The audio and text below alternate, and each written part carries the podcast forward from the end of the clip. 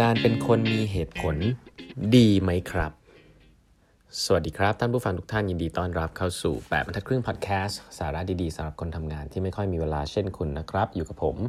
ต้องกวีวุฒิเจ้าของเพจ8บรรทัดครึ่งนะฮะทั้งนี้เป็น EP ที่ 1121 แล้วนะครับ ที่เรามาพูดคุยกันนะครับวันนี้นะฮะก็เล่าต่อนะหนังสือชื่อ Alchemy นะครับ วันนี้เนี่ยจะพิเศษนิดนึงคือจะขออ่านให้ฟัง ในบางช่วงบางตอนนะครับ เพราะว่าผมดูอ่านหนังสือเล่มนี้ที่เขียนโดย Rory Sutherland เนี่ยสิ่งที่ดีนะฮะและที่ผมชอบมากคือสำนวนของเขานะฮะคือสำนวนเขาเนี่ยค่อนข้างจะเป็นแนว marketing เนาะก็คือจะจะเล่าเรื่องอะไรได้สนุกนะครับ แล้วก็เวลาขยี้ประเด็นอะไรบางอย่างเนี่ยสำเนียงมันสะใจดีนะฮะที่ออกมาเป็นภาษาอังกฤษนะครับ ก็เดี๋ยวจะอ่านเป็นภาษาอังกฤษให้ฟังนะฮะคือเซตนี้ที่จะพูดถึงวันนี้เนี่ยจะพูดถึงเรื่องของการการเป็นคนมีเหตุผลนะฮะว่าเฮ้ยเรามีเหตุผลเนี่ยมันเป็นมันดีหรือเปล่านะฮะแล้ว แล้วเรามีเหตุผล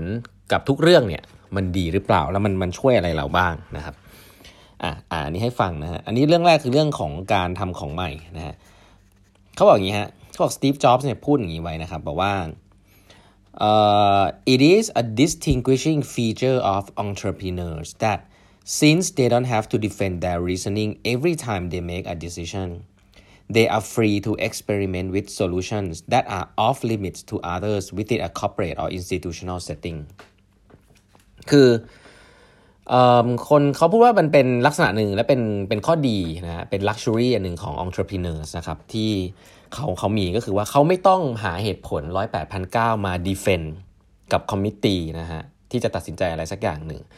เขาเนี่ยมีฟรีfreedom ที่จะ experiment อะไรที่เขาเชื่อได้นะจะถูกหรือผิดว่ากัน แต่ไอ solution ที่มัน off limit เกิน limit ออกไป innovate มากจนเกินสิ่งที่คนคิดเนี่ยก็จะจะเกิดกับ entrepreneur เท่านั้นครับ จะไม่เกิดใน corporate จะไม่เกิดใน institution เพราะว่าในองค์กรเหล่านี้ที่เป็นองค์กรขนาดใหญ่จะมี committee ที่จะต้องการเหตุผลนะฮะในการ defend ไอเดียซึ่งของใหม่บางทีใช้เหตุผลเดิมๆมา judge ไม่ได้นะครับ แล้วก็ผมว่าสภาพแวดล้อมนี้ corporate รู้ดีนะฮะแล้วก็ถ้าคุณเป็นคนที่อยู่ใน committee นั้นเนี่ยคุณต้องระมัดระวังคำพูดคุณให้ดีนะ ผมบอกได้เลยผมเคยเจอพี่ๆ committee เยอะมากนะครับ ที่มารู้ภายหลังว่าคำ comment ของตัวเองที่ดูฉลาดมากในห้องเนี่ยมันทำร้ายจิตใจแล้วก็ทำมันโชว์ว่าเขาไม่ได้มีความเข้าใจอะไรเลยในเรื่องของการทำอะไรใหม่ๆนะคือทำอะไรของเดิมได้ดีอยู่แหละซึ่งเรื่องพวกนี้เนี่ยน้องๆนี่เสียใจกันมาเยอะนะฮะแล้วก็บางทีก็น้องๆไม่ใช่เสียใจหรอกฮะคือน้องๆก็บอกว่าเออกูอยู่ผิดองค์กรลาออกไปเลยอะไรเงี้ยก็มีนะพี่ๆบางทียังไม่รู้ตัวเลยนะครับเพราะฉะนั้นอันนี้ระมัดระวังให้ดีนะฮะเอ่ออีกอันหนึ่งนะอ่านต่อ We approve reasonable things too quickly while counterintuitive ideas are frequently treated with suspicion นะครับเราเนี่ยปกติจะ approve นะฮะอะไรที่มันมีเหตุผลอย่างรวดเร็วฮะแต่ในขณะที่อะไรที่มัน counterintuitive มันอาจจะดูแปลกๆ นิดหนึ่ง counterintuitive ไม่ตรงกับสัญชาตญาณเราเนี่ยเราจะเริ่มต้นสงสัยฮะตั้งแง่ตลอดเวลา ผมเจออย่างนี้เยอะเลยนะมีพี่ๆ เช่นเดียวกันนะต้องเรียกพี่ๆ ผู้ใหญ่นะครับอย่างผมยกตัวอย่างเรื่องเรื่องคริปโตเงี้ย โอ้โห ผมเจอเลยนะคนที่ตั้งป้อมแล้วก็บอกอะบอกมาสิไหนลองอธิบายมาซิว่ามันดียังไง คือตั้งป้อมอย่างนี้เนี่ยเนี่ยนะก็ไม่มีใครอยากคุยด้วยแล้วมีพี่ผู้ใหญ่หลายท่านนะฮะที่เริ่มต้นอะไรแบบนี้ คืออยากคาดหวังให้เด็กมาอธิบาย แต่ว่าสภาพแวดล้อมที่พูดออกมาว่าตัวเองโอเพนเนี่ยคือคือรู้เลยฮะว่าตั้งป้อมแล้วก็มีรูของตัวเองที่เป็นรูเดิมๆเนี่ยที่อยากจะให้ให้ให้คนเอาอะไรของใหม่เข้ามาให้ได้ ซึ่งมันเข้าไม่ได้ฮะถ้ารูพี่เป็นสี่เหลี่ยมแต่ของใหม่ผมเป็นห้าเหลี่ยมอย่างเงี้ยมันก็เข้าไม่ได้อยู่แล้ว ไอ้คำพูดอย่างเงี้ยมันเป็นคำพูดที่เหมือนกับไม่ได้ใช้ในการเรียนรู้ของใหม่อะแต่มันใช้ในการไล่บี้งานคนมากกว่า ซึ่งเจอเยอะมากนะครับในในเมืองไทยเนี่ยแหละนะต้องบอกมีผู้ใหญ่เป็นอย่างนี้เยอะมากนะก็เขาจะบอกอย่างนี้บอกว่าของใหม่ๆเนี่ยก็จะเจออะไรอย่างนี้ครับเจอความ skeptical นะแล้วก็คนที่พูดจาอะไรแบบนี้ก็จะดูฉลาดผมพูดย้ำอีกทีนะพูดจาดูฉลาดไม่ได้หมายความว่าทำเป็นนะ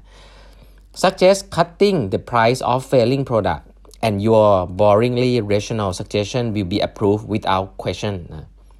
แค่คุณแนะนำว่าให้ตัดบัตเจ็ต Product ที่มันเคย fail เนี่ย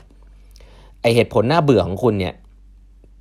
ก็จะถูก approve ทันทีโดยที่ไม่มีใครถามครับ but suggest renaming it and you will put through Google PowerPoint presentation เออบางทีอาจจะหาวิธีแก้ด้วยกันเออถ้าเราเปลี่ยนชื่อให้ลูกค้าเก็ตมากขึ้นจะดีไหมฮะแบบทำถ้ามันเฟลแล้วเราเราไม่ตัดมันทิ้งกันเราลองเปลี่ยนชื่อลองคุยกับลูกค้าดูไหมเปลี่ยนชื่ออาจจะดีขึ้นโอ้โหคุณต้องทำ presentation มา support ประมาณ 200 หน้านะครับงานอันนี้คืองาน creative นะก็จะเจออย่างนี้นะผมว่าผู้ผู้เขียนน่าจะมีประสบการณ์ดีนะฮะเพราะฉะนั้นเนี่ยเพราะว่าไอเดียมันไม่มันไม่ conventionally logical ครับมันเลยต้องเจอแบบนี้นะ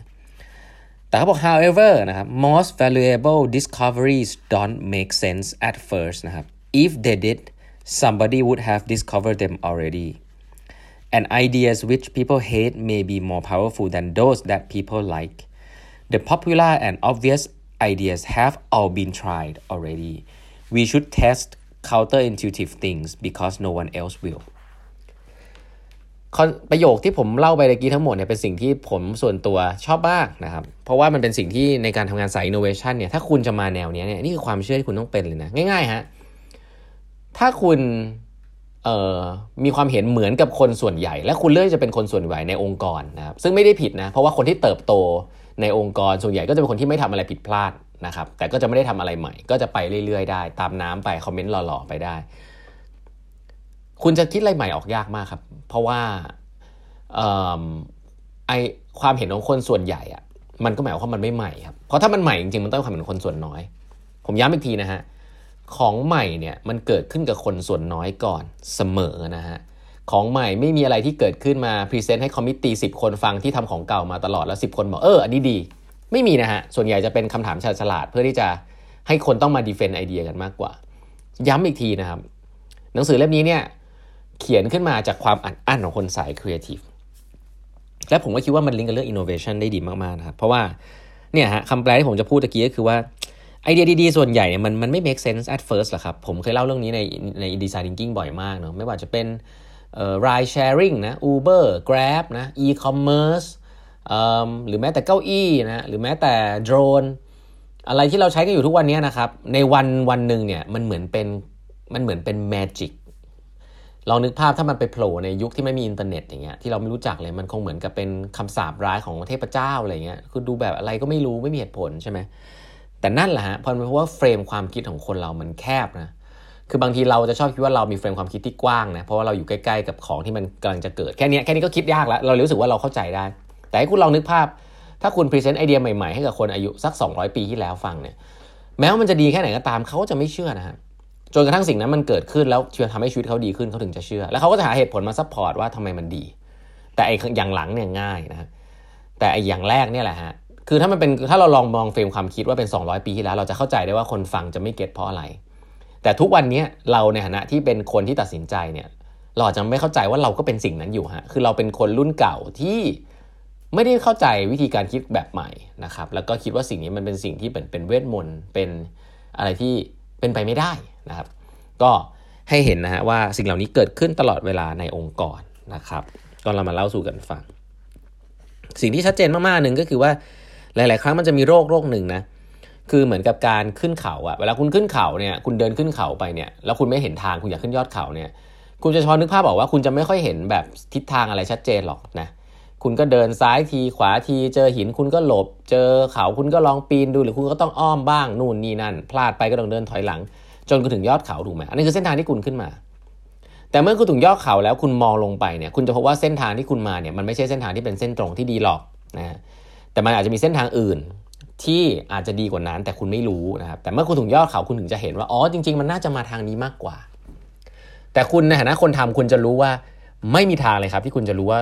คุณจะต้องไปเส้นทางนั้น เพราะว่าระหว่างที่คุณเดินเข้ามาเนี่ยคุณไม่เห็นนะและนั่นคือ innovator ครับ innovator ไม่สามารถหา ideal route ที่เป็นเส้นตรงได้ครับ คุณต้องเลี้ยวซ้ายเลี้ยวขวา และอะไรอีกเต็มไปหมด ที่น่าสนใจคือมี innovator คนกลุ่มหนึ่งเปลี่ยนนิสัยไปเวลามา knowledge sharing เนี่ยกลับไม่ยอมพูด route ที่ตัวเองไปฮะที่มันเลี้ยวซ้ายเลี้ยวขวาเขากลับพูดในสิ่งที่สวยงามว่าอ๋อ logically แล้วเขาคิดอย่างนั้นเขา plan มาอย่างนี้เขาก็เลยเดินอย่างนี้เดินอย่างนี้ บริษัท consult เป็นอย่างนี้เยอะมากนะครับ อันนี้ต้องบอกเลยว่าพยายามจะพูดทุกอย่างให้มันดู logic rational มี rational แล้วก็